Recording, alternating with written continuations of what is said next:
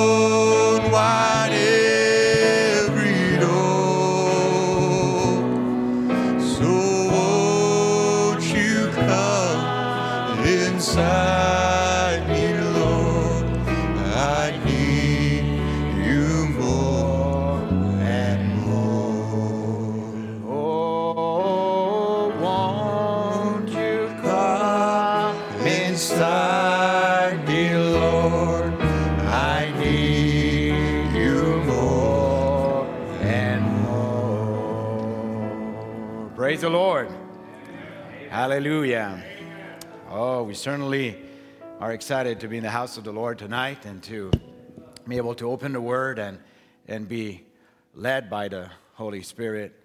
Let's bow our head for a word of prayer before we turn in the Word of God. Lord Jesus, we want to thank you tonight that we are gathering your name, Lord. And Lord, in this special time, in this hour, Lord, this challenge is so great ahead of us, Lord. You have equipped us, Lord. You have given us tool and inspiration and leadership, Lord. And may you help us tonight as we dive into your word and into your counsel.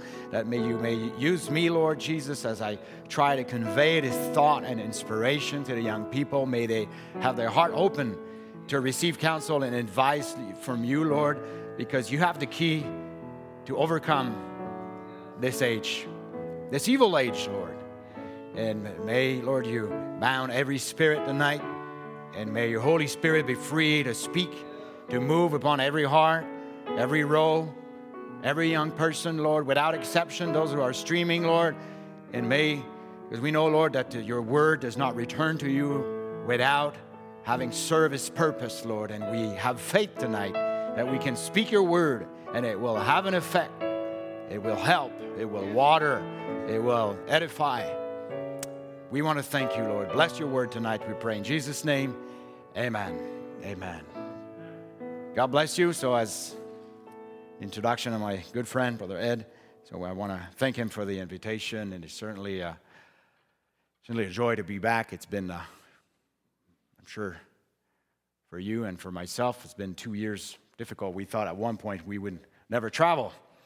And so the Lord has been gracious. We're uh, able to travel again and to uh, minister and to meet uh, friends and to share the word.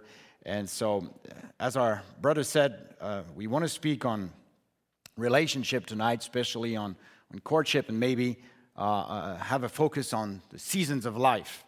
And so, for that, we're going to, first scriptures we're going to turn in is 1 Thessalonians chapter 4. And so, my wife Esther is with me for this, this weekend. And so, Mary also came, came along. Uh, we can uh, bring the PowerPoint up if it's um, available. All right, so you uh, probably met uh, three of my daughters who were here, spent almost all the summer here. So, Mary, Lori, and Ilian. And so, also, we have our older son, uh, William, and our youngest, uh, Abigail. So, we kind of have a youth camp all year long. and so, we, uh, we like young people. Our house is full of young people. We uh, taking care also of our of our young people back home, also doing a youth camp and preaching youth camp, also several places uh, where we've been invited because we have young people really at heart. And as our brother said, you know, been being raised in church, raised in the message, my wife too.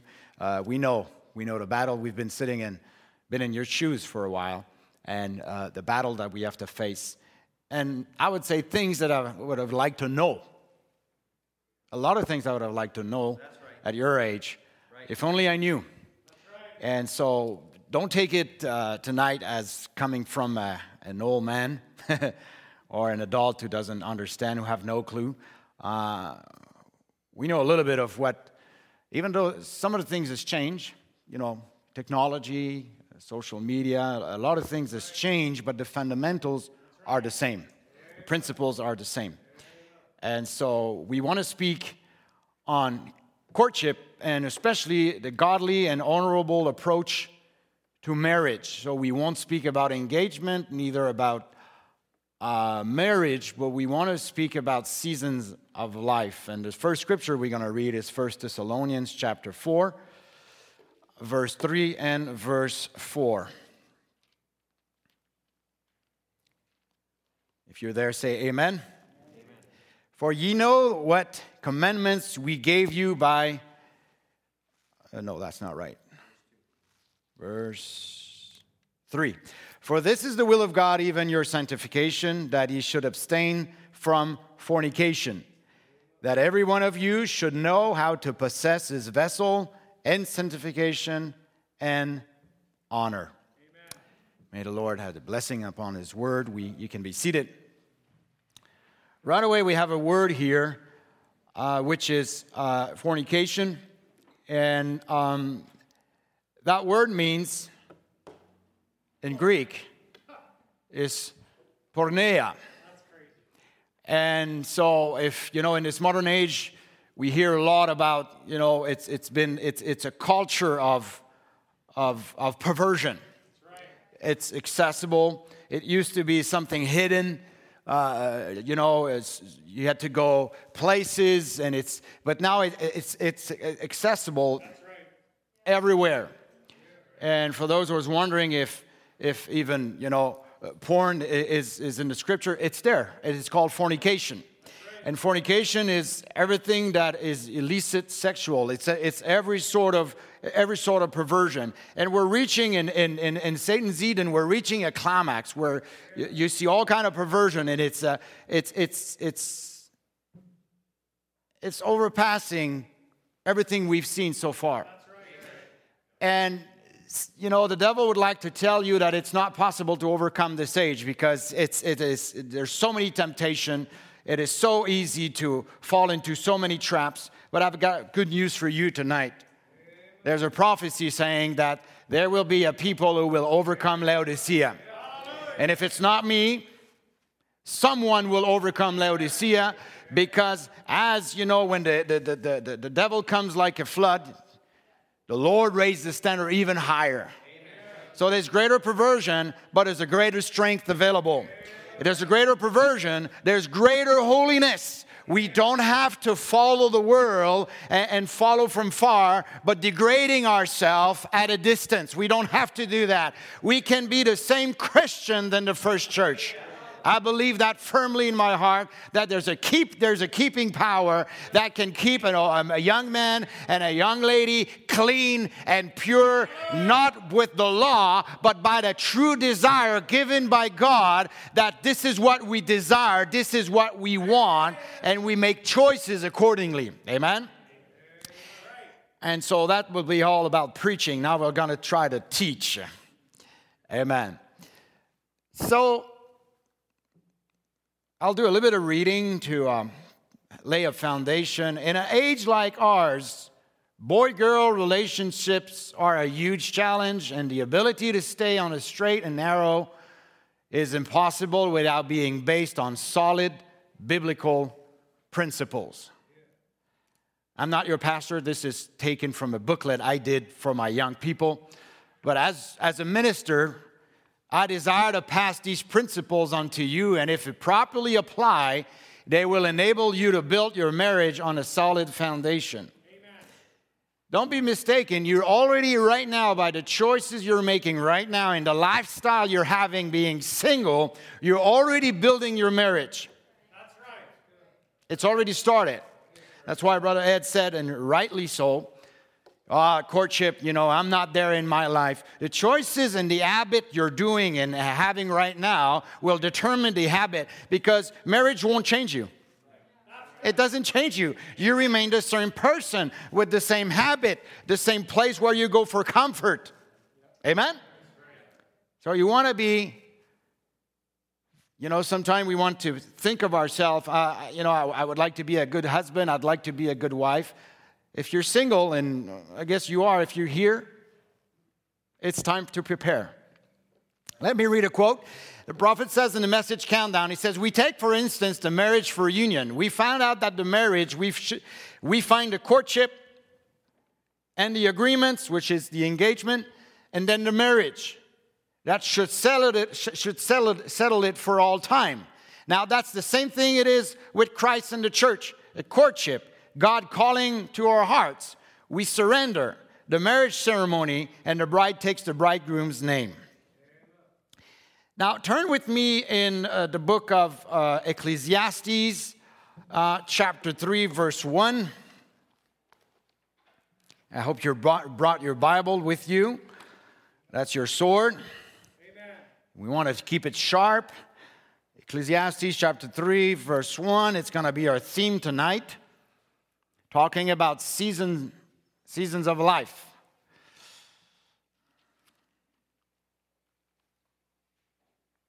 After Proverbs, to everything there is a season and a time to every purpose under the heaven. So the Lord says, to everything, there is a season. A season means there is a time for everything. It means that there's a time for you that it's not the time for you to enter into those, those things. And we live in a time right now when they want to confuse everything. They want to confuse gender. They want to confuse seasons of life. You hear that often. Why? You know, well, you know, those young people, they don't have to wait, you know, you know, to have, you know, uh, sexual intimacy. They don't have to wait for the marriage. You know, they'll do it, you know, anyway. At one point, they're going to get there. Might as well get it now. Well, might as well, you know, might as well test, test, test it, taste it. Might as well. And so they want to confuse everything because it's the age of total confusion. And when we try to apply biblical principle, principles and, and, and, and, and apply things in the right season, then we're called legalists. But I, I want to give you a thought. The Bible is not there to block you from doing things, it's trying to protect you doesn't try to forbid you, it's trying to protect you. And when we see God's word as a protection, then you're not under law anymore. Because we understand there's a purpose. God loves us, God cares for us, and God wants you to prosper. And this age of confusion will just bring ruins and, and will destroy your life. And you just have to look outside. If, for those who go to school, you see, you know, all your friends, most of your friends, their parents are divorced, their home is broken, and now they want to teach us how we should do things. The people in the world right now, they're not in any position to give lessons to nobody because their, their most lives are mess they're depressed, they're anxious, they are suicidal, their home is broken, and now they want to laugh at you. They, they're in no position to laugh about you going to church and you trying to stay holy. Without being arrogant, you should tell them, look at yourself.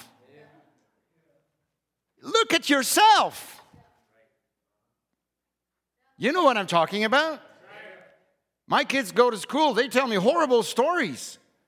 And it's not like an, it used to be an exception. Like when I was going to school, most, most family, the parents were still together. Now it's, it's an exception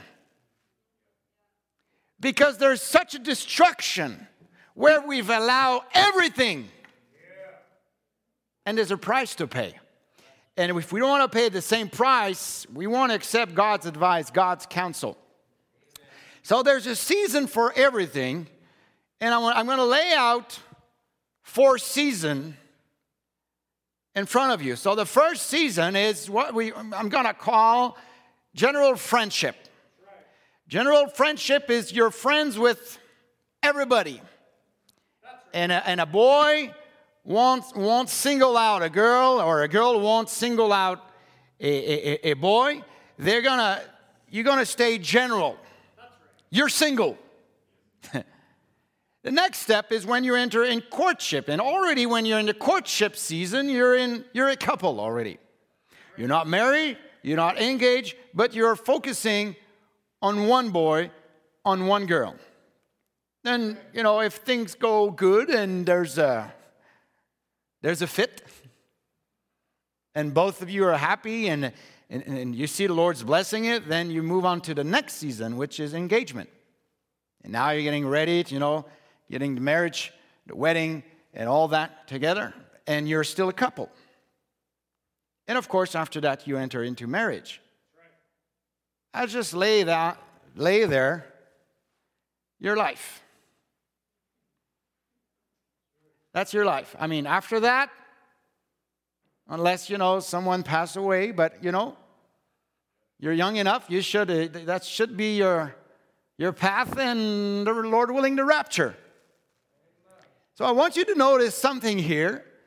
The only time in your life where you're going to be alone, single, is now. And sometimes, you know, as young people, you, we think, you know, being single is, is boring and we, oh, if I only could get married, if only someone could love me and this and that. And, but you know what? Being, being in a relationship brings, doesn't just bring joys, it brings worries. You got to live for the other one. You got to think about the other one. Th- and so, right now, most of you are in the season, what we call a season of singleness. The Bible says, um, 1 Corinthians chapter 7, it's talking between the difference between being married and being single. And there's a difference. And even, even in your spiritual life, it's going to change. The Bible says your spiritual life's going to change. Right. But I would have you without carefulness. So Paul said, I would like, you know, for you to have no worries. He that is unmarried careth for the things that belong to the Lord, Amen. how he may please the Lord. There's a difference also between a wife and a virgin. The unmarried woman careth for the things of the Lord, that she may be holy both in body and in spirit. But he, she that is married careth for the things of the world, how she may please her husband. Now, if you think that you're going to be spiritual and serious about things of God when you get married, you're lying to yourself. If being single, you have no time for God, no time to dedicate your life to the Lord and think about the, think about the things of the Lord. And he says, when I'll get serious when I get married, the Bible says it's the contrary. The marriage will bring, you know, the house, the car, this and that, and the wife wants you to fix this, and, and, and this is leaking, and that is not working, and then the baby's crying, and then you gotta go to work, and, and mom is tired, and it's like, wow, I wish I could be single to have time to pray and have time to worship. Amen. It's the time right now. Well, I don't have time. Well, this is one thing you should learn before getting married. How do you manage time? Right. Time is something God has given us. And if we, if we think we're so busy single, well, you're going to know what's being busy when you get married.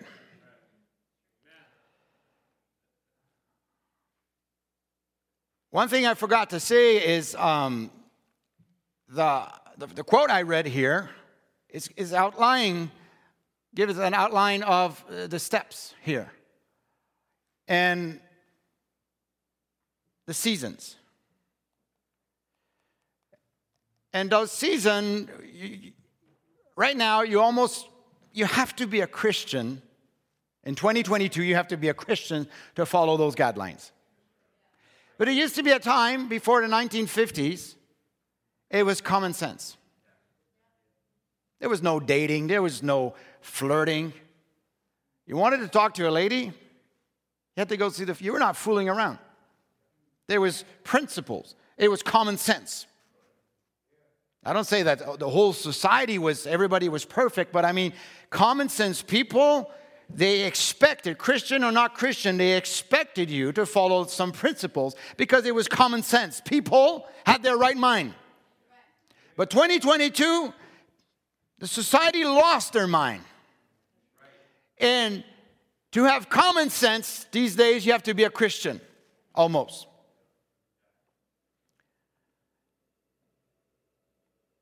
As you can see from the quote above, courtship precedes marriage.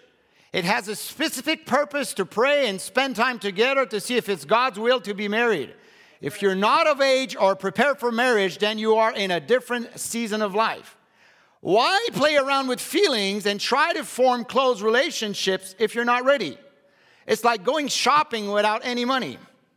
This is the reason exploring all the joys of living and overcoming single life for the Lord. It's a time to learn to bring your passions under His Lordship. So, one of the trick of the devil he wants you to do, there are certain behaviors that pertain to every season, certain habits, certain things you do, certain things you don't do if you're in this season versus that season. And so, what's, what the devil wants to do is to bring behavior and to import them from the next season. I'll give you an example. It's like, you know, a, a, a man, you know, a father, he, he's, he's in the bathroom and, he, and he's shaving. And his young son, like he's five years old, four years old, he's looking at his dad and he wants to do like his dad. And so once his dad leaves the bathroom, he, he takes the, the razor, the blade, and he, he, he tries to shave. And he cuts himself. And then now his face is bleeding. But at one point, this young guy, this young boy, four or five years old, one day he's going to use that and he's going to shave. But if you bring something that it's, it's, a, it's going to be a blessing later on in his life, if you try to bring, bring that too early in his life, what could be a blessing at one point is now a curse and it hurting him. So you're getting hurt. So it's not about you're not allowed to shave when you're four, is that if you're doing it, you're going to cut your face and you're going to bleed. And if you do it deep enough, you're going to have scars all the rest of your life. What happened to your face? Well, when I was four, I tried to do like my dad and I cut my face.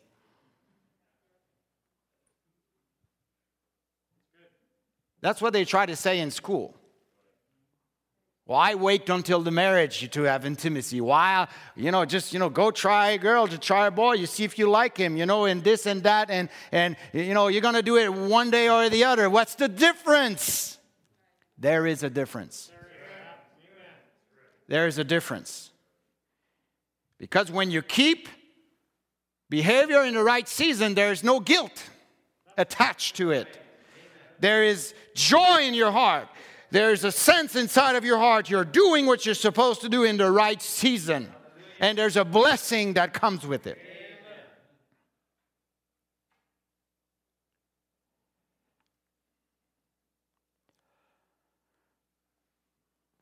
Brother Branham encouraged boy boy and girl girl friendships unless they are in courtship, not dating, courtship.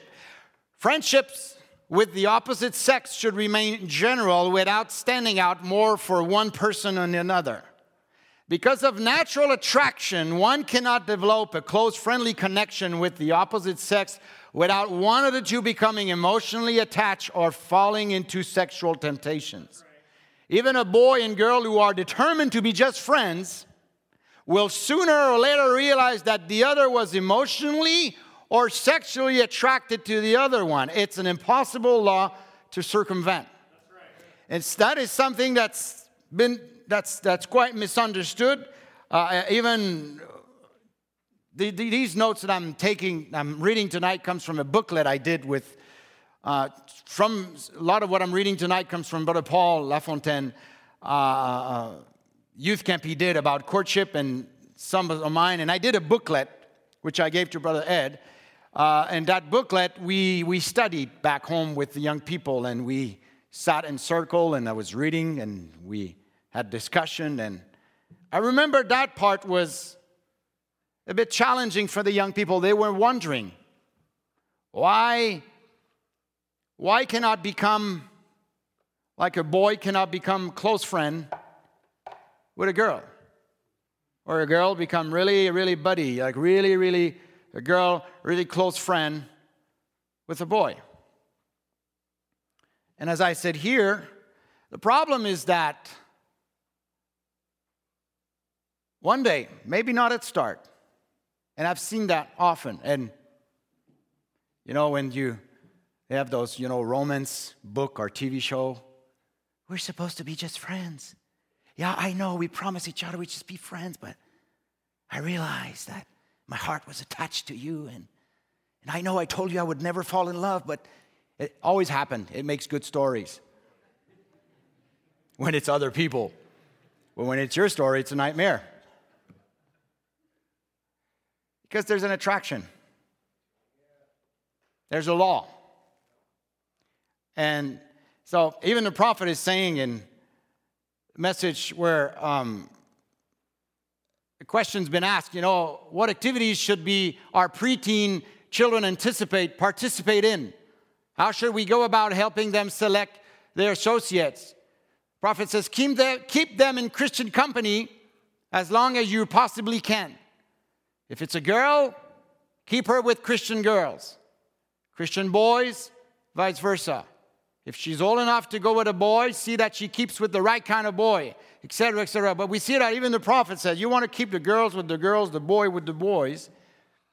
And with the modern age of texting and social media, there is no boundaries anymore.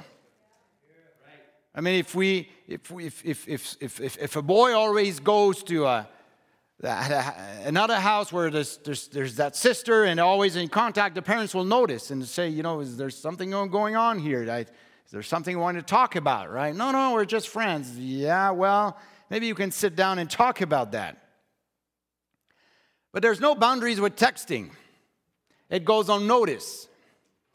And what we have to be aware of is that, you know, sometimes we, we just think about well, we don't touch, we, we don't cross the boundaries, but you got to think about your heart. There's something bigger that goes inside that, that meets the eye, and that is called an emotional connection. Emotional connection is where you enter in contact with the opposite sex, and, and you start by exchanging, you know, small text like, you know, when's the youth meeting or where does the youth gather? And, then it becomes common. And that's a law. If the longer you go, the deeper the relationship goes. And at one point, you realize that you're attached to that other person. But there is no purpose and there's no vision. It's just casual. But even though if we don't put the name courtship on it, even if we think it's just casual, Something is going on. There's a connection. And so, if you want to see, we can do a, a little, little test and to see how do I know if my relationship has gone beyond friendship. You know, you have youth activities, you're all together. If you want to get to know at first without being official, you want to get to know the sister, well, there's, there's youth activities. All the youth goes to play volleyball, you go, we're all together. And you get to talk to one, get to talk to the other, and so it's all together. You, you, we can fellowship in what we call, it's because, and I, and I left it on purpose for our topic, but you know, for every, as we're going to go forward in, in the PowerPoint, we're in the season of God we call general friendship. We're, we are friends with everyone. Right.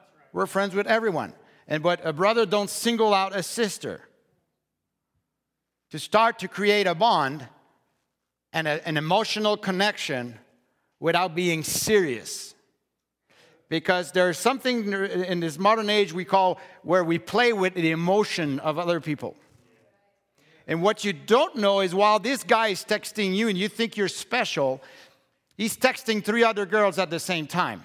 And that you don't know. And the reason you don't know is because it's not official, it's not serious, it's just casual. And many, many Christian girls, many Christian boys fall into that trap of, well, what's the bad? Well, you'll, you're going to taste the bad of it if you don't make the thing because it's there to protect you.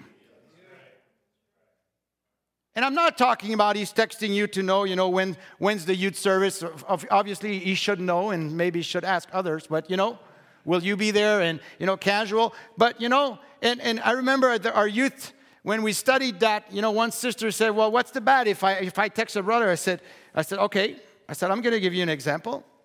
What do you think if I would text your mother? How do you do? Did you sleep well? What are you doing today? How was your day? She said, No, no, of course you cannot text my mother. You're married. And my answer to you tonight is yeah, you're also, you have a, a you have a, a, a husband waiting for you. You have a wife waiting for you. You know that your wife is already born? You know your husband's already born? He's out there somewhere, maybe in your church, maybe in another's church, but he's yours. And God knows who's your husband. So while you're texting that sister, you're texting somebody else's wife.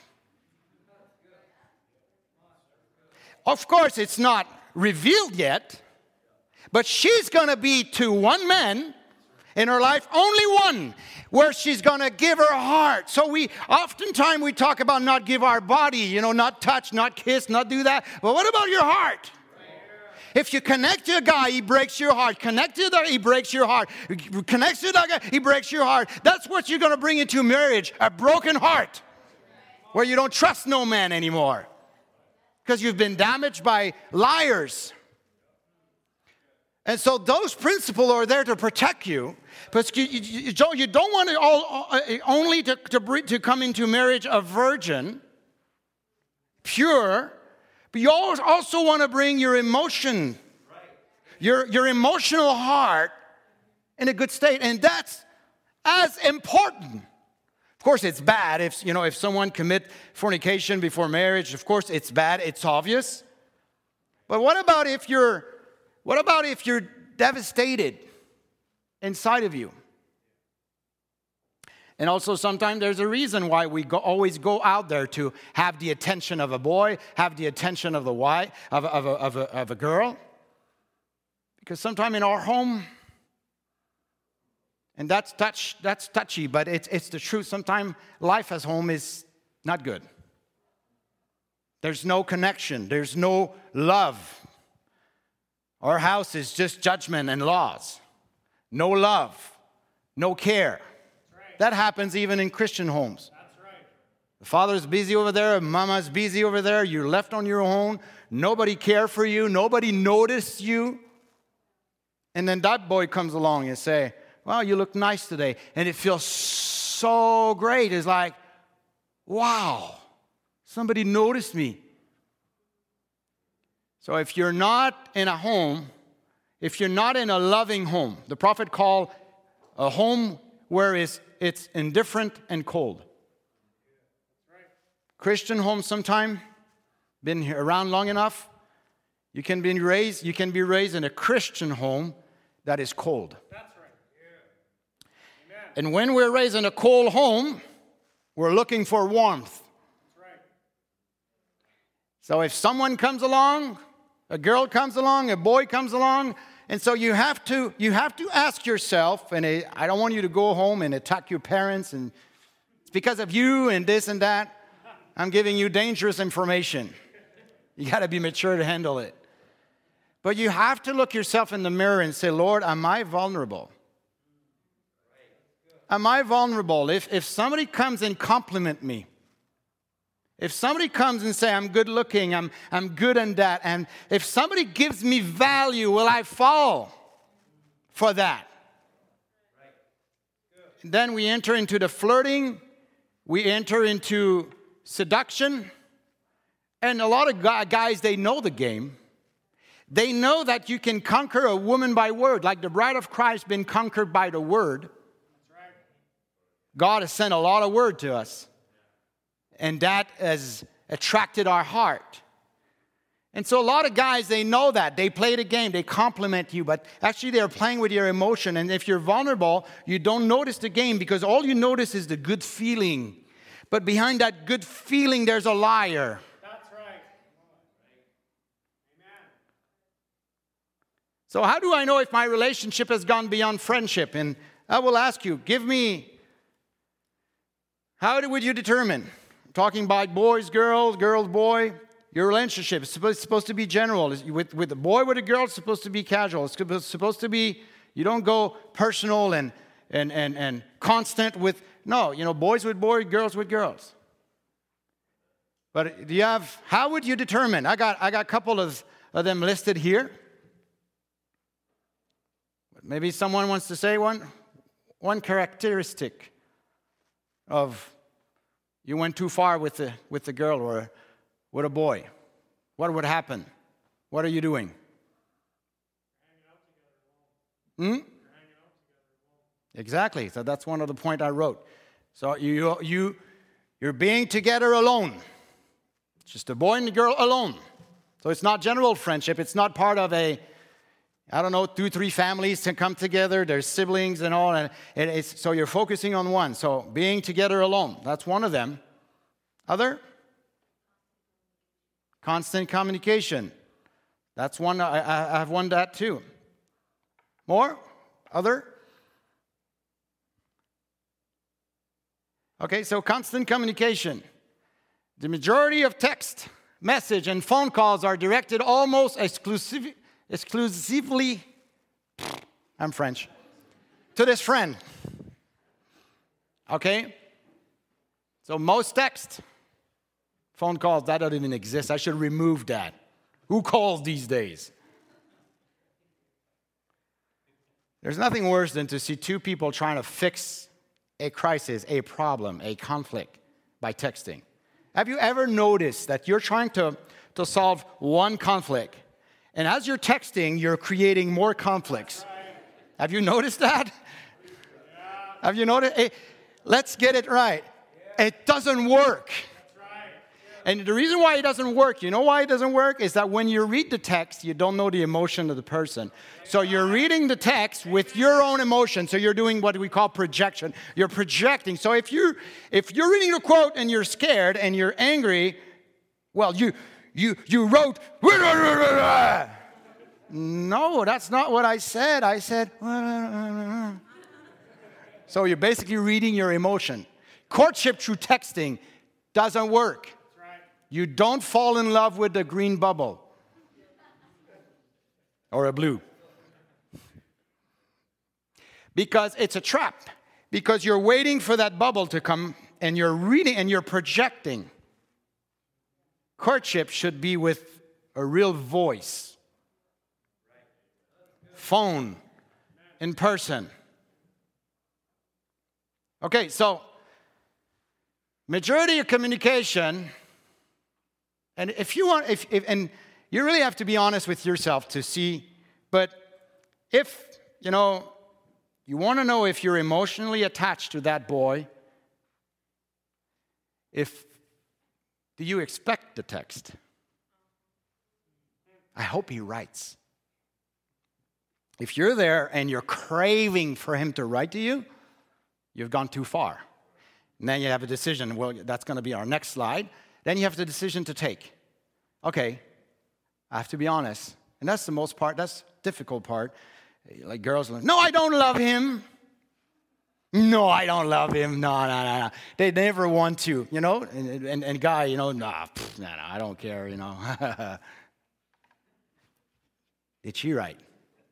Now you got to be honest. Am I emotionally involved where I need the attention of that boy? I need the attention of that girl. If you're in there, if you're in that situation, I got a news for you. You are connected to that person. And already your heart, and it, it, can be mutual or not. Some people fall in love with other person. They're already married, they have children, they built a house, but the girl's not even aware of that. Like, who are you? What's your name? Come on, we got married. We have children together. We built a house. It's amazing. I don't know, you weirdo. All right. So, being together alone, as our brother said, that's one. That should be obvious. If you always end up being alone with that other person, okay, it's time to face reality. Maybe it's time to call it something else it's maybe time to move in the other season. I mean, if it and I don't want to get ahead of myself. That's going to be the next slide. Okay. I've already said this feel more intense emotion towards this person. Your heartbeats go faster. You know, a youth gathering is boring when he's not there. He told me he would come. Well, he's working. Oh, oh it's so boring. I thought I would have a fun night. Okay, so, all right. You're probably in love. Okay? Uh, give uh, physical attention, such as touching the other repeatedly. You know, it's a, you play volleyball, and every time there's a good shot, the high five is always to the same sister. we have it. And it can be such a, you know, flirting game with that, you know? Come on, all right? Not born yesterday. We got to be careful with that too. You know, saying I love you or order other intimate comments. I don't know what would life be if you not if you would not text me.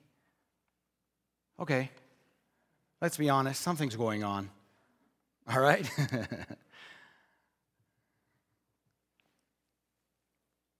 so, what do we do?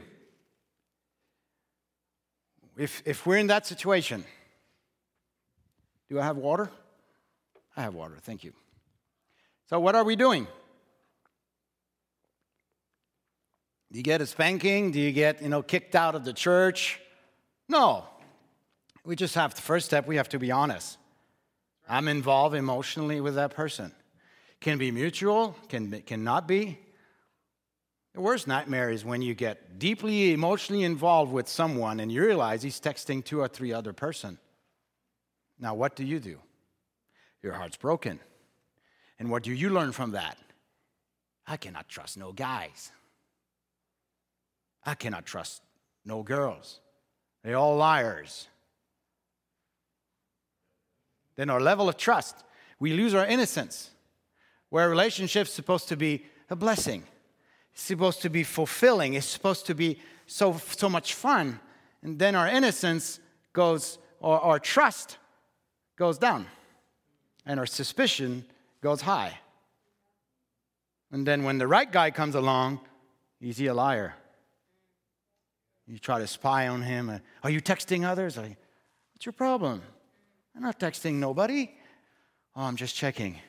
And you enter into the right one, the right relationship with fear in your heart. Because you've cheated and you wanted a pleasure, you wanted in, in the wrong season. And so that's why those, those principles are protection. So when the right season come, you can enjoy the season with a peace in your heart.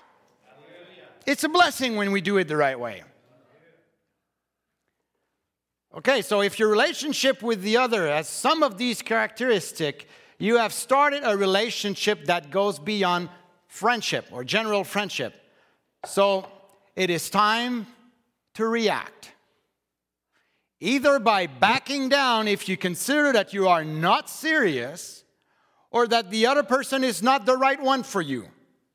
If you are serious, old enough, and ready, you should consider taking the next step. Otherwise, you fall into the perverted phenomenon of dating. Now, if you're 13 years old and you just realize now that you're in a relationship,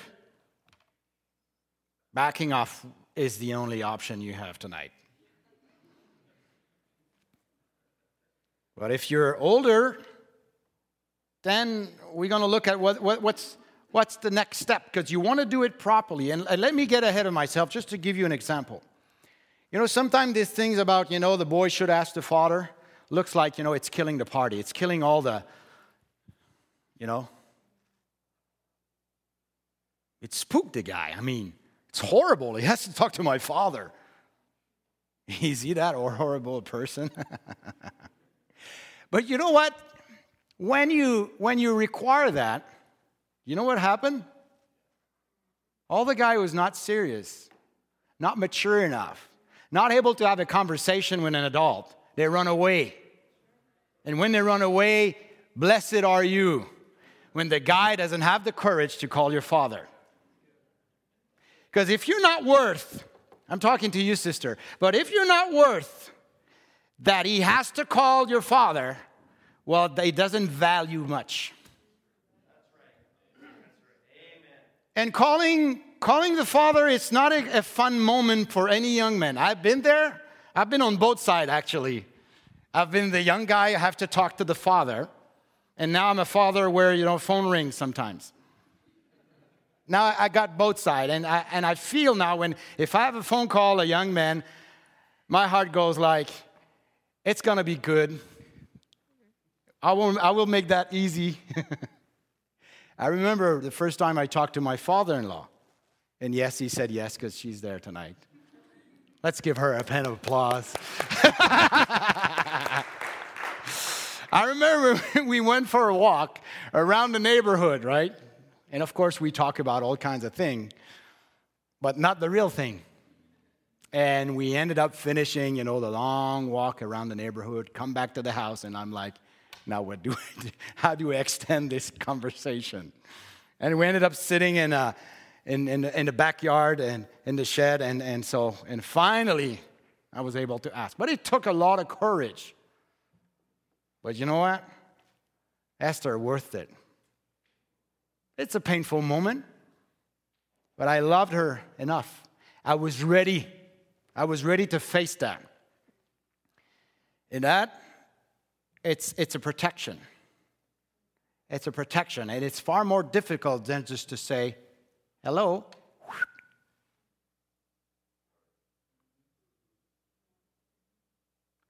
What is dating? Proverbs verse, uh, chapter 29, verse 18 says that, oh, okay, no, I will uh, read this definition and we're going to read the scripture after a relatively new phenomenon in history dating as its beginning in the 1950s. It was always courtship before that. Dating is asking a person to be your boyfriend, girlfriend, to be a couple until you get tired of them and move on. Dating is intimacy practice before commitment.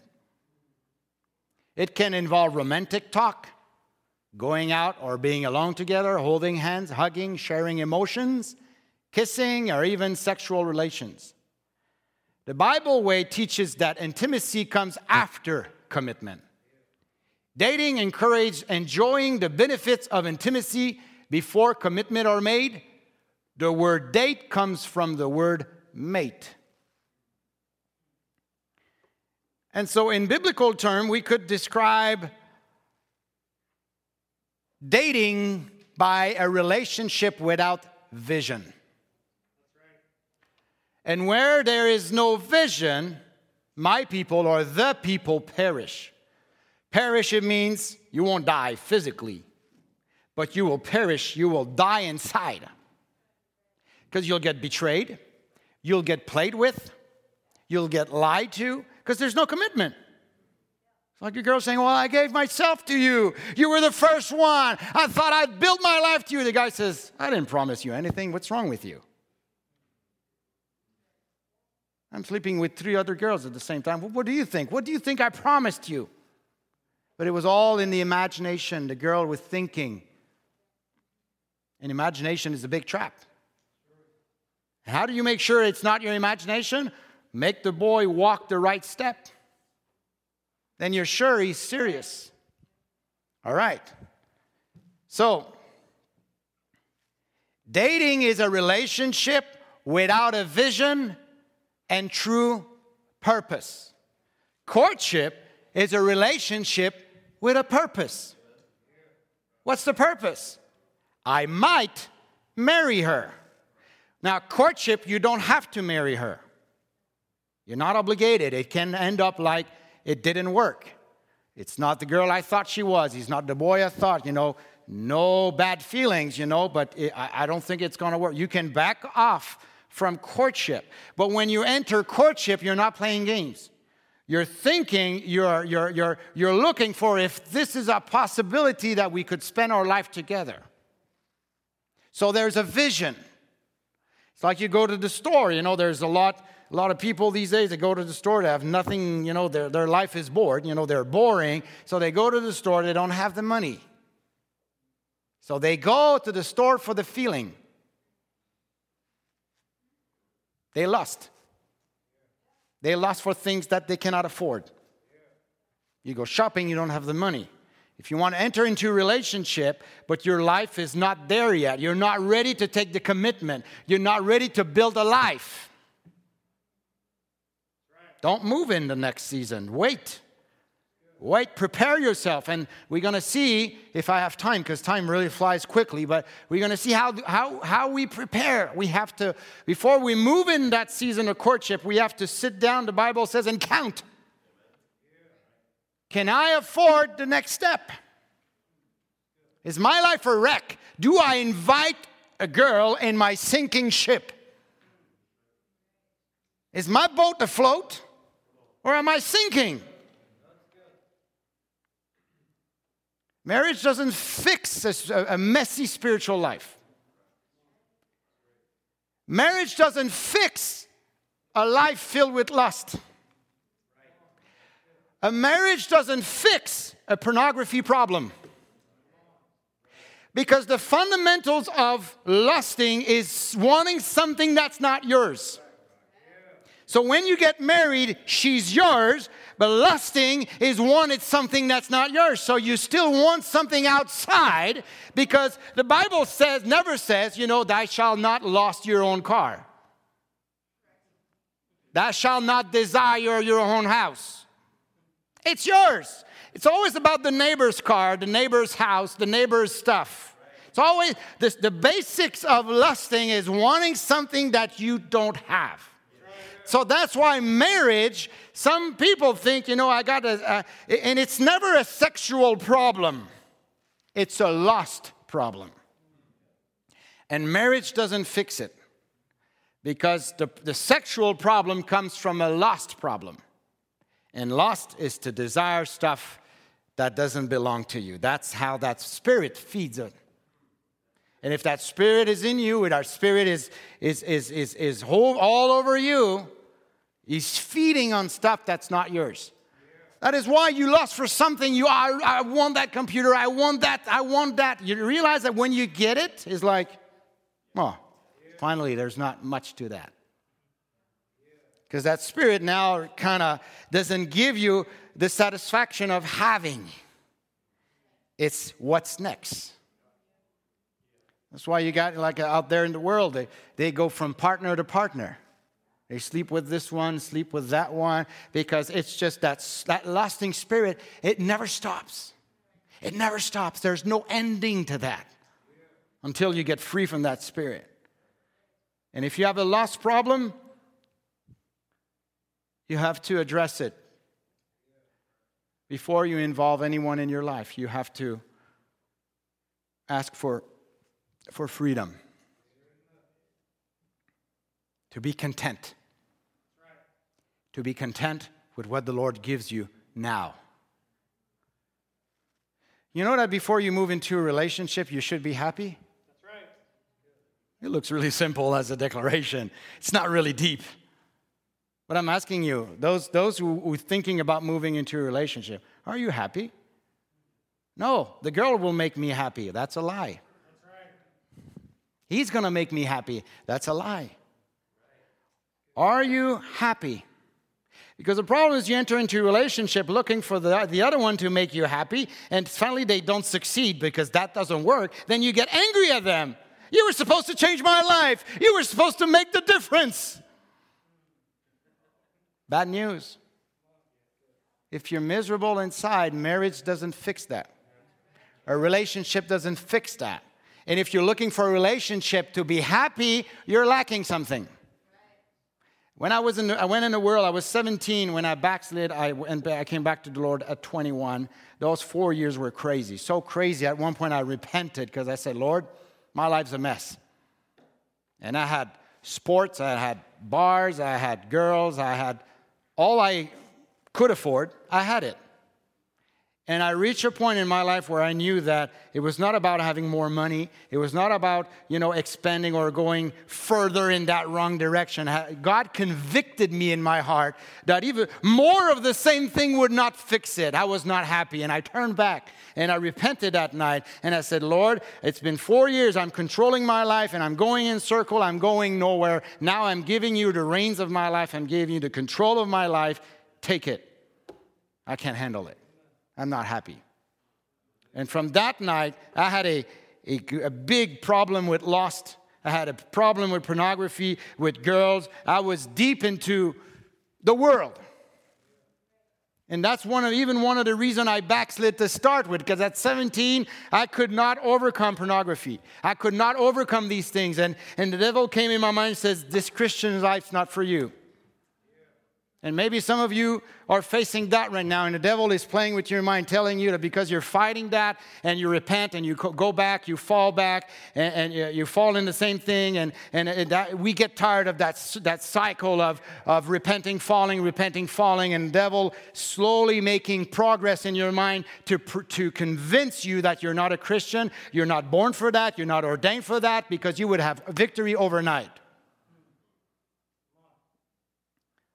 I mean, we're 20, 2022. I uh, backslid, I think, in 93. Pornography was there then. Less accessible, but the same spirit. But I never realized that God could deliver me. I was trying on my own. It was all my effort to stay clean. I have to stay clean, I have to stay clean.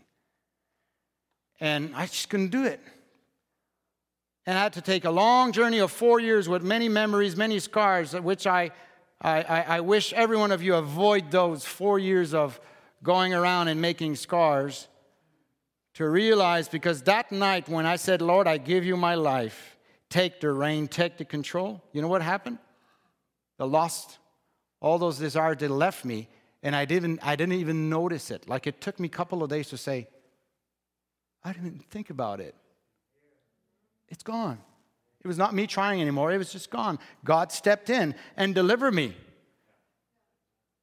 And from that, I stayed two years single. No more, you know, uh, parties, no more bars, no more girls. Going to church, studying the word, no TV.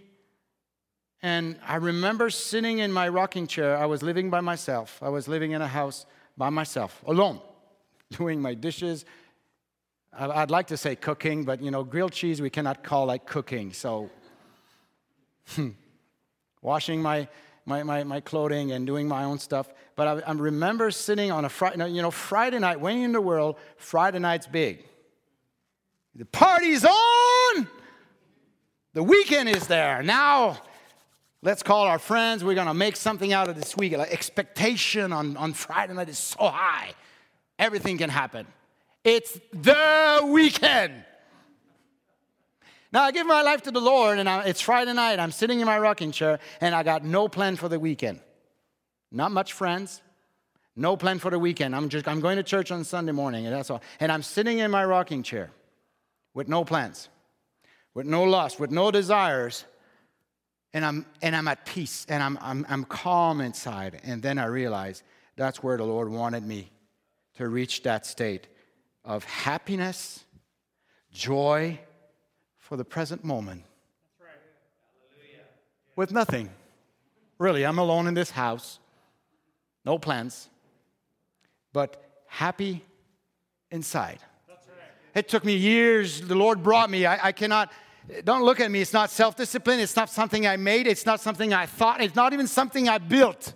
But the Lord brought me to that state of the guy was running and he's lusting and he wants everything and he's trying, he's trying, trying to stay the guy sitting there right. and being content. Being content. Right. And the Lord brought me there, and then after that, he started to, you know, trust me with calling in the ministry, one of his daughters, and etc., etc., etc. Now I got to move quickly. At what time did I start? I start 15 minutes ago, right? I'll find a way to close. So I have to jump over a lot, but it doesn't matter because all my notes are in the booklet that you might receive one day. Everybody's doing good? All right. I don't think I'm boring. You, you seem like you're listening. It's really fun. Okay. All right. Um, I want to hit maybe a couple of more slides and, and we're going to bring this to a close. Anyway, even if I finish early, you're going to go in the restaurant until midnight, right? No? Okay. Dating doesn't train young people for marriage, it prepares them for divorce. Dating typically involves a series of short term relationships. I said that, and, and you're heartbroken, disappointed. And those who ends up with a, those who ends up with a solid marriage often have to deal with a lot of painful emotional baggage from previous dating relationship. A lot is said these days on abstaining from sex before marriage, but there's a great need for emotional abstinence, abstinence as well. So we often talk about, you know, abstaining, staying away from sex and touching and this and that. But what about staying away from getting involved emotionally? For too many young people, getting involved emotionally is like a hobby. It's a hobby. They go to a certain camp, they start dating, texting this guy for a couple of months. They go, they get all, you know, because they they actually they don't fall in love with the guy, they fall in love with the feeling it gives them. It's like drug. You know, a drug addict when he takes substance, he, you know, what, what is it with white powder? It, it's not the powder. It's the feeling. What is it with smoking? What is it with pot? What is it with that? It's the feeling. What is it with drinking? What is it with, you know, they, they, you know, they take a shot, it's strong, they're like, it's horrible. But they're looking for the feeling. They're, they're, they're willing to destroy their life to get a little bit of feeling. And the same thing with relationship, with dating. So you go from feeling to feeling to feeling to feeling, but there's an end result at the end. You are damaged. Courtship in the context of the family enables young people to get to know each other and yet still maintain their physical and emotional integrity. Now, I got a lot, and I will skip all the fruits of dating because I don't have time, okay? But all the fruits, what it brings, what's the consequence, what it does to you, skip, skip, skip, skip.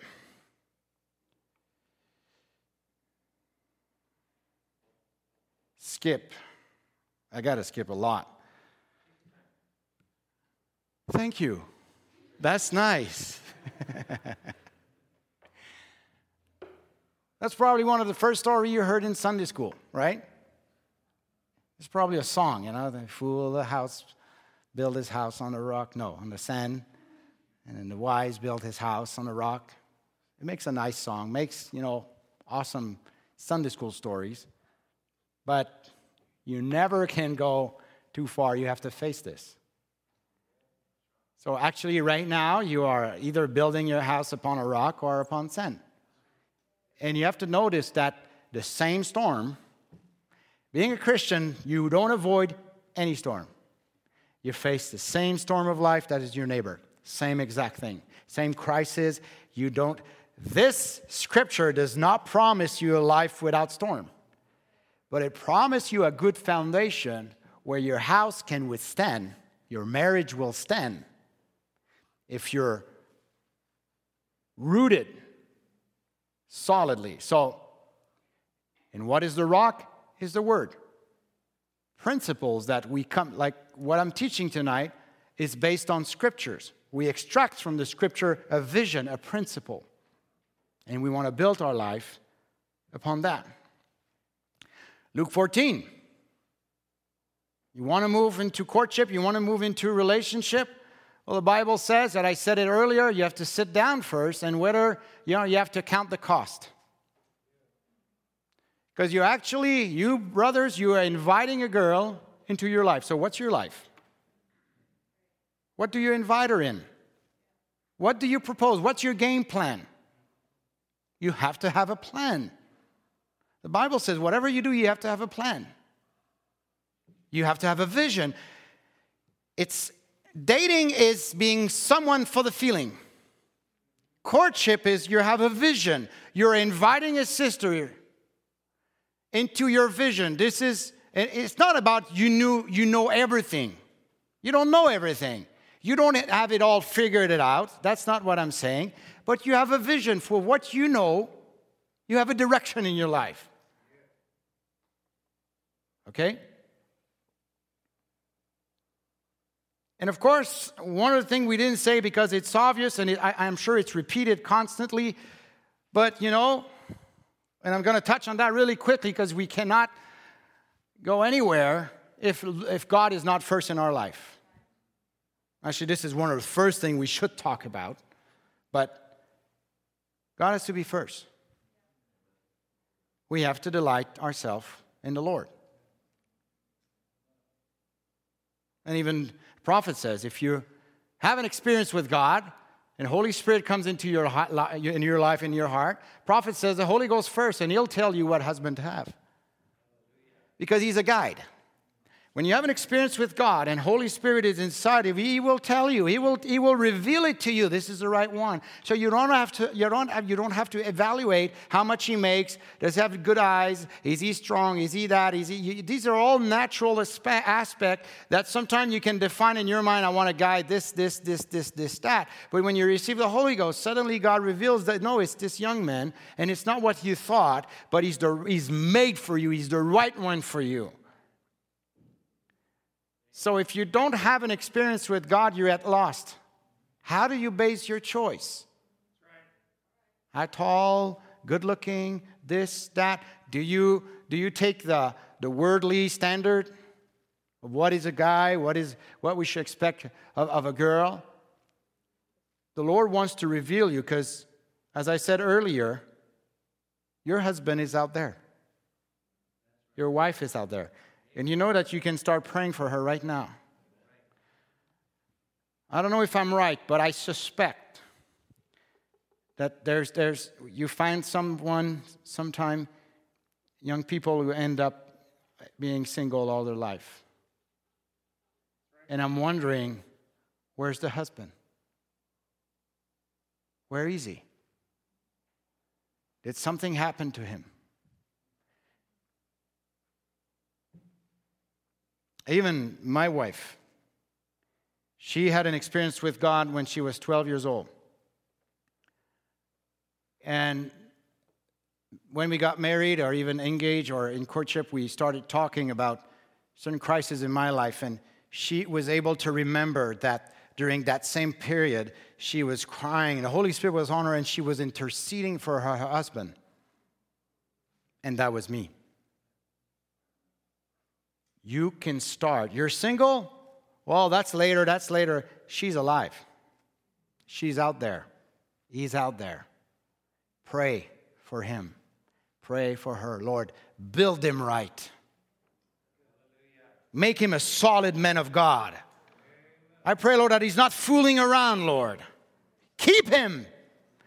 I'm praying, Lord, that he doesn't come in my marriage full of scars and a, and a wreck. You know that some, you know, they come back from the world, they're, they're, they're called, they're elected, they're seed of God, but they come in and they are so damaged right. that it takes years to build a normal household.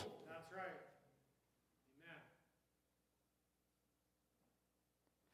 Another reason why you want them to have an experience of, uh, with the Lord is that with no experience of God, he'll make hell, hell on earth for her until that gentle, sweet, forgiving spirit of Christ comes in.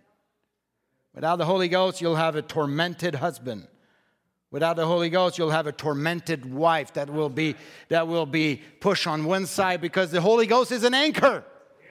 When the life is like this and like that and like this, if there's no anchor, she's getting crazy. I'm about to lose my mind. And she runs back to her parents, or if worse, she runs in the world.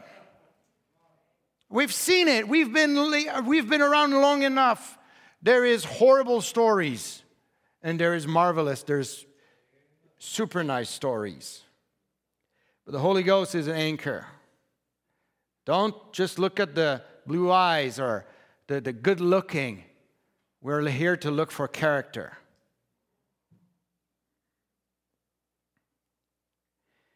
We move in courtship, and I'm about to close. If you want to move in that next direction, maybe uh, tonight you realize, oh my goodness, I'm involved emotionally. I didn't know that. And you're at that right age and you know it's mutual, but you've been, you know, playing around. It's time to be serious. At this stage, parents must be consulted. The parents on both sides has to agree because there's what we call spiritual headship. I think, Brother Ed, you said you touch on that. Spiritual headship, headship is super important. The girl you're talking to, spiritually, biblically, she's spiritually under our Father. That's why you have to talk to Him. We don't believe in marriage where the father's going to decide, no, you don't marry this one and force marriage and this and that. If, if, if, if the father is a good head, there, there's, there's a good relationship with his daughter. They talk, they, they share their heart, and he, he wants the best for it. And, and so there's, there's such a fellowship. There, they can be horrible dictatorship, and they can be healthy spiritual headship. And sometimes it happens. You can be a Christian homes, and your sister doesn't have a relationship with your father. It's, it's, there's, there's no connection. It's really difficult. That puts a lot of pressure on you, but you can pray for your father. Lord, help my father. I need him. Lord, help my, my parents. I need them. That's why the Bible says, you know, and I preached on that a couple of years ago you know, the man shall leave his father and mother and then cling to his wife. So there's been a connection here, and you move to another connection. And so that important, that, that, that step is a crucial and uh, important and serious step. Never undertake this step alone. It is advisable also to include the pastor in this process because he can advise you and make sure to avoid pitfalls. He will also be able to give you tools and means to get to know yourself in depth. You can ask your parents, do you think I'm ready? Uh, I have in my heart to talk to the sister, to talk to the parents, to the father. You sit with your parents. How do you see me? Do you think I'm ready? You can talk to your pastor. You see me in church. You see, how, how do you see me? Do you think I'm ready to, for the next season? And, and if you think I'm not, what do you think is lacking? Don't be afraid. We don't want to run away from the truth. If you trust your pastor, he won't say, foolish thing. He's going to be he's going to take that at heart. Your parents might say, "You're a good young man, but, you know, this and that. I think, you know, you should you should fix this before you move in and you bring that into your marriage." And when the wrong spirit is behind a relationship, you run away. If if a young man try to pull you away from your parents, red alarm, red flag a lot of tactics of the devil and even from guys oh don't talk to your parents. They don't know like they don't understand me. They judge me right away when i talk to you. They your parents hates me and, and that's why and, and if you, i go to talk they're going to reach and, and they try to manipulate you and, and, and bring you further from the headship of your parents. It happened often. That's a trap. That's a sign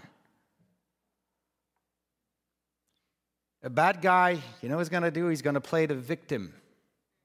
Nobody loves me, and I, oh, I know if I talk to your parents, they, they, will, they won't, and so you shouldn't talk to them. And if they know, and they, they want to do everything in secrecy, and, and I've been rejected in all my life, and, and he's trying to reel you in, his, in into his drama.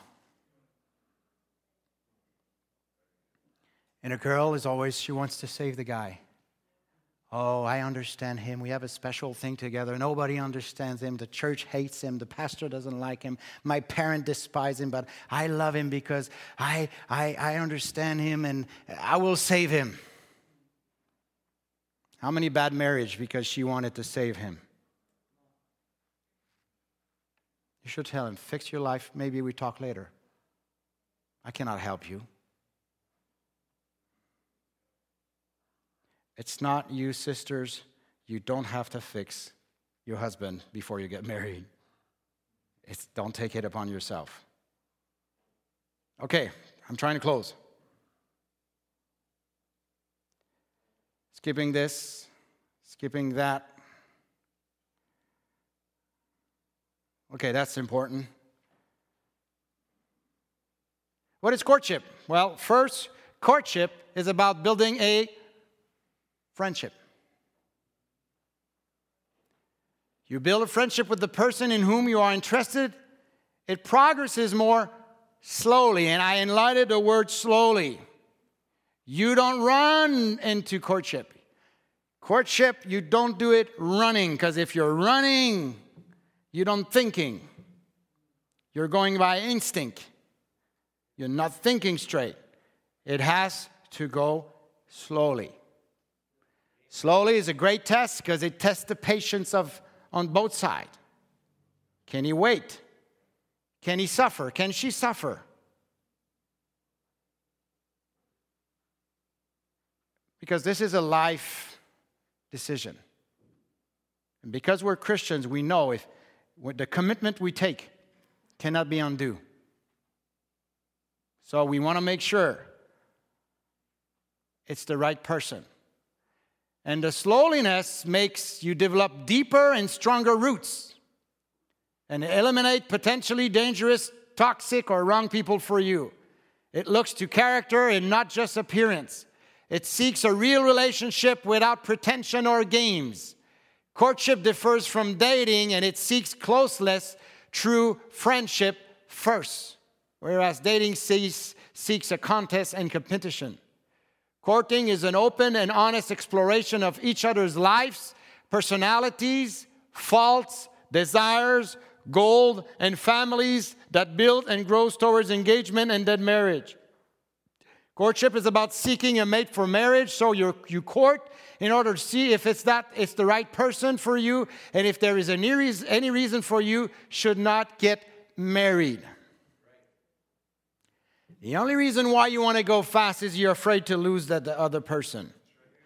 And if your relationship is based on fear, restart over again. Your, fun, your foundation is not good.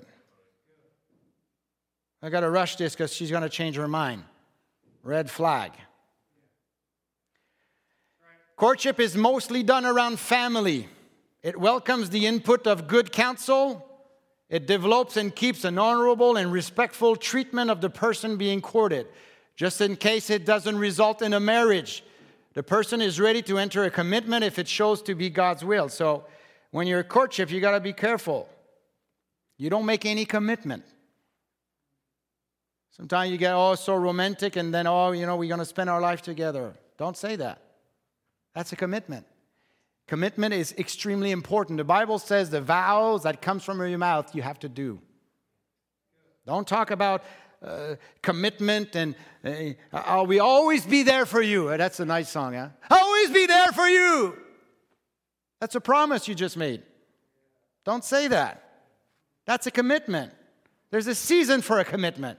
So as you see, there's always the temptation to make a move. That's the next season because it's spectacular. It's, it's out of the ordinary. It's, it's, it's because we want to bring new stuff in our relationship. You got to be careful. I'm about to say this. Is this pertaining to the next season? I'm about to do this. I'm about to make that move. Is this, an, am, I, am I the right season? Well, it makes a good evening. Don't go for feelings. Don't go for feelings. Amen.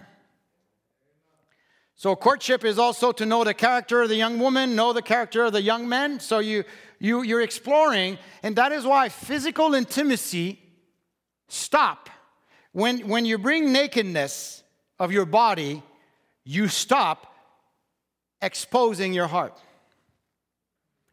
And it's weird because out there in the world, the first thing they do, usually first night, second night, third night, they expose their body but right away, the search to understand the inside of the person stops. So that makes shallow, superficial relationship because you don't know the person inside. Courtship, when, eh, when each of them are in the right place and they talk, and they talk, and they talk about many subjects, and they exchange, and it's, it is courtship, healthy, holy courtship. It is so fun. You get to know, and you, you, you, want to know what the other person is thinking and how they view life, and you got and you so many things to talk about, and it's so fun. I gotta skip. Just give you an example of Rebecca Isaac love story. Some of the characteristics. It's really neat. But first of all, the relationship was inspired by God. Secondly, the parents and family are involved on both sides. You remember the parents asked Rebecca, Will you go?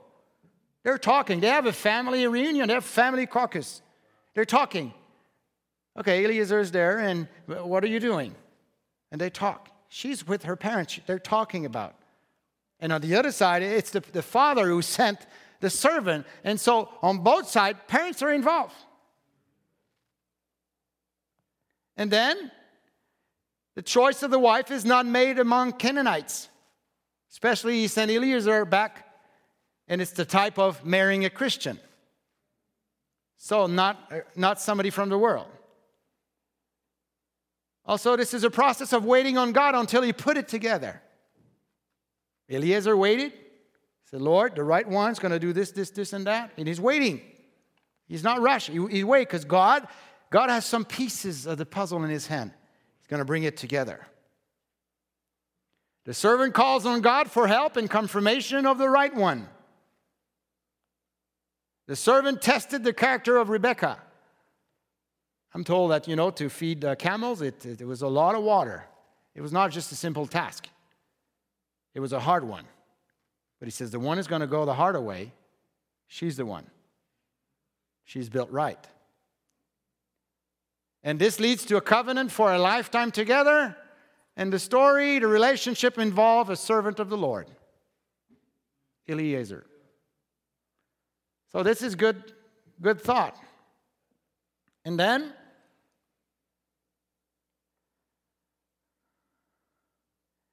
quick point that's another uh, Rachel and, and Jacob. I don't have time.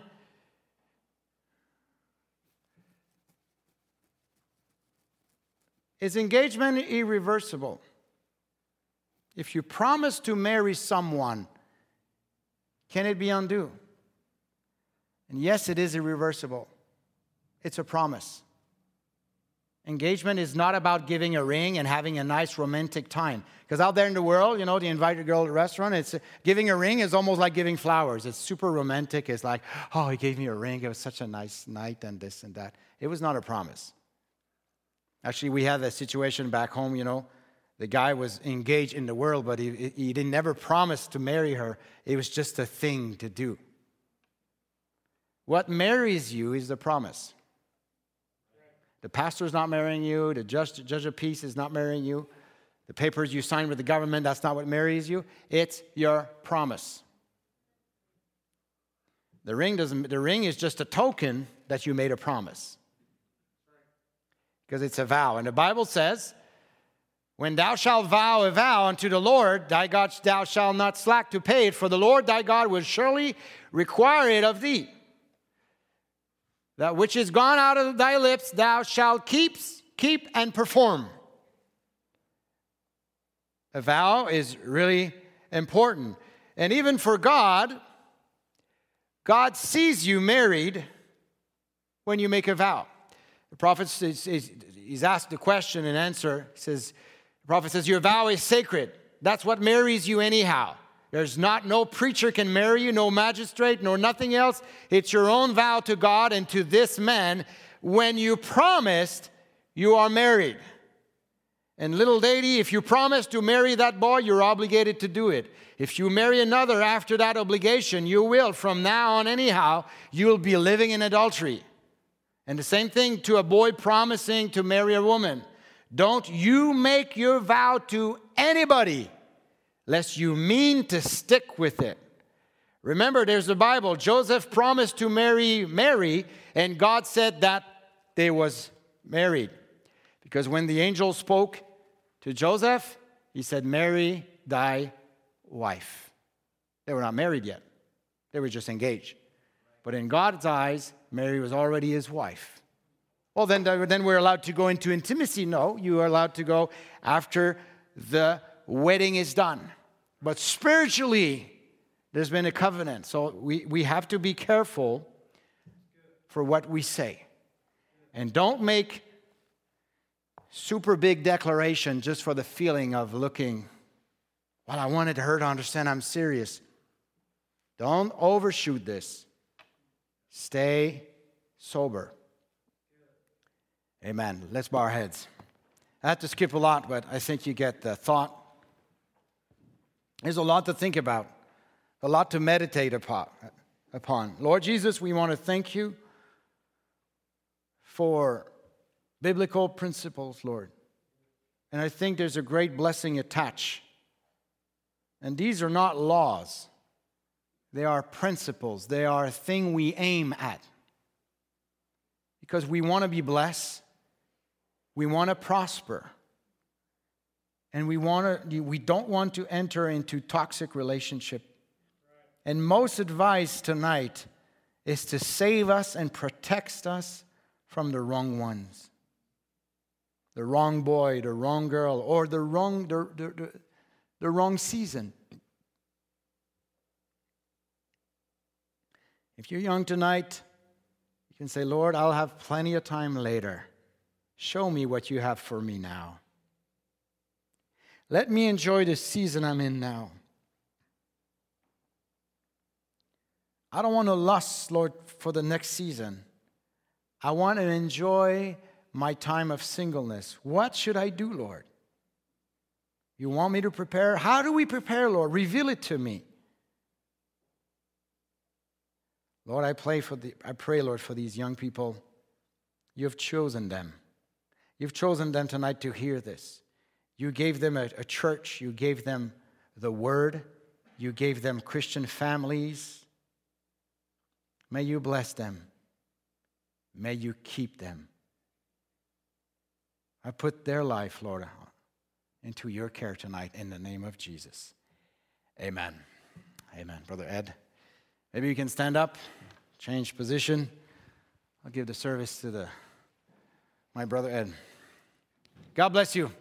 You've been you've been really nice. You've listened. You've enjoyed. I could hear you. I've enjoyed myself tonight. It's been a blessing to share the word with you. God bless you. Amen.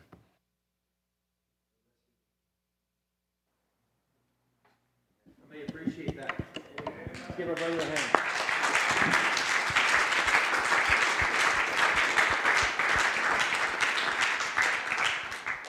Appreciate our brother Steve being so transparent. And I, I believe he, he can understand the battle that many of us go through. And uh, I, I, sometimes when we get on a subject like this, our mind automatically goes to, oh, it's what I can't do, it's what I have to do. And, and rather than turning it the other way, this is the most joyful season you're in. It's the season you're in right now. And when you get to the next stage, that'll be joyful. Oh, wasn't that good? Oh my, I, I wish I would have known some of these things. Uh, I, I remember a brother, years ago, Brother Dan Williams, he preached a service. If only I would have known today, or if only I would have known then what I know today. And he, he took, he said, if only I would have known my wife was going to crash the car before I took the insurance off. if only I would have known when I was playing kick the can that the can was full of concrete. See, there's lessons to be learned in life. so, but uh, I, I'm, I'm glad that God has put people before us that have gone through things, that understand it, and then He allowed him to, to go into a level that He can bring it to us. Friends, this is the goodness of God to us. This is the goodness of God. How many heard something that helped them tonight? I raised my hands.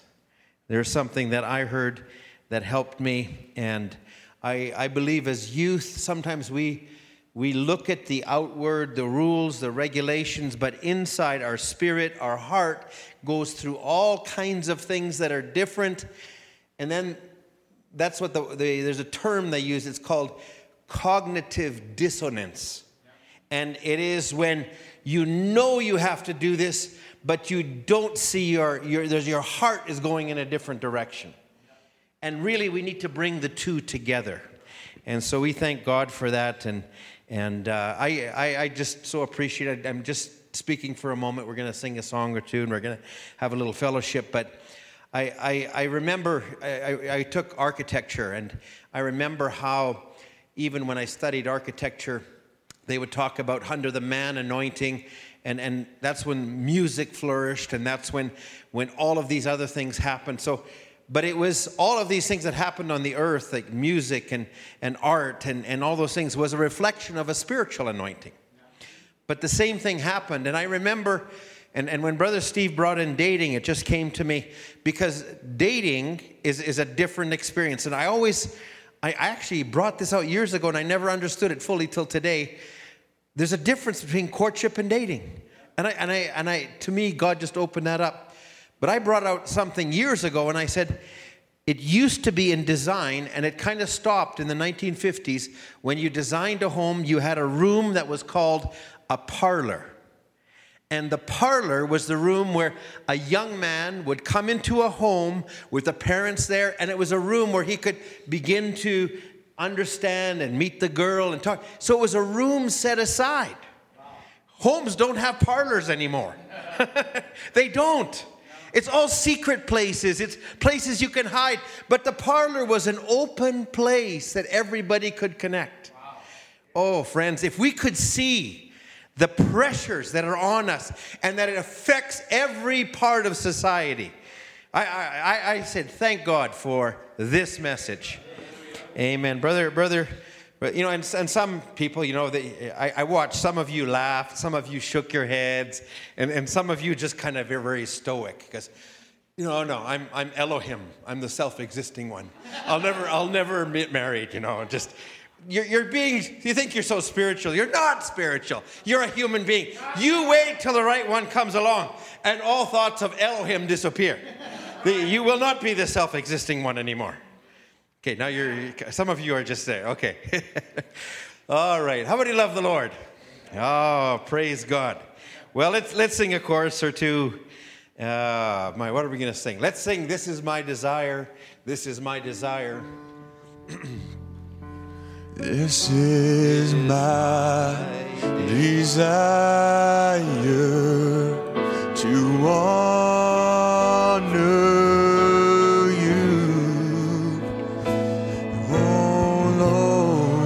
Love.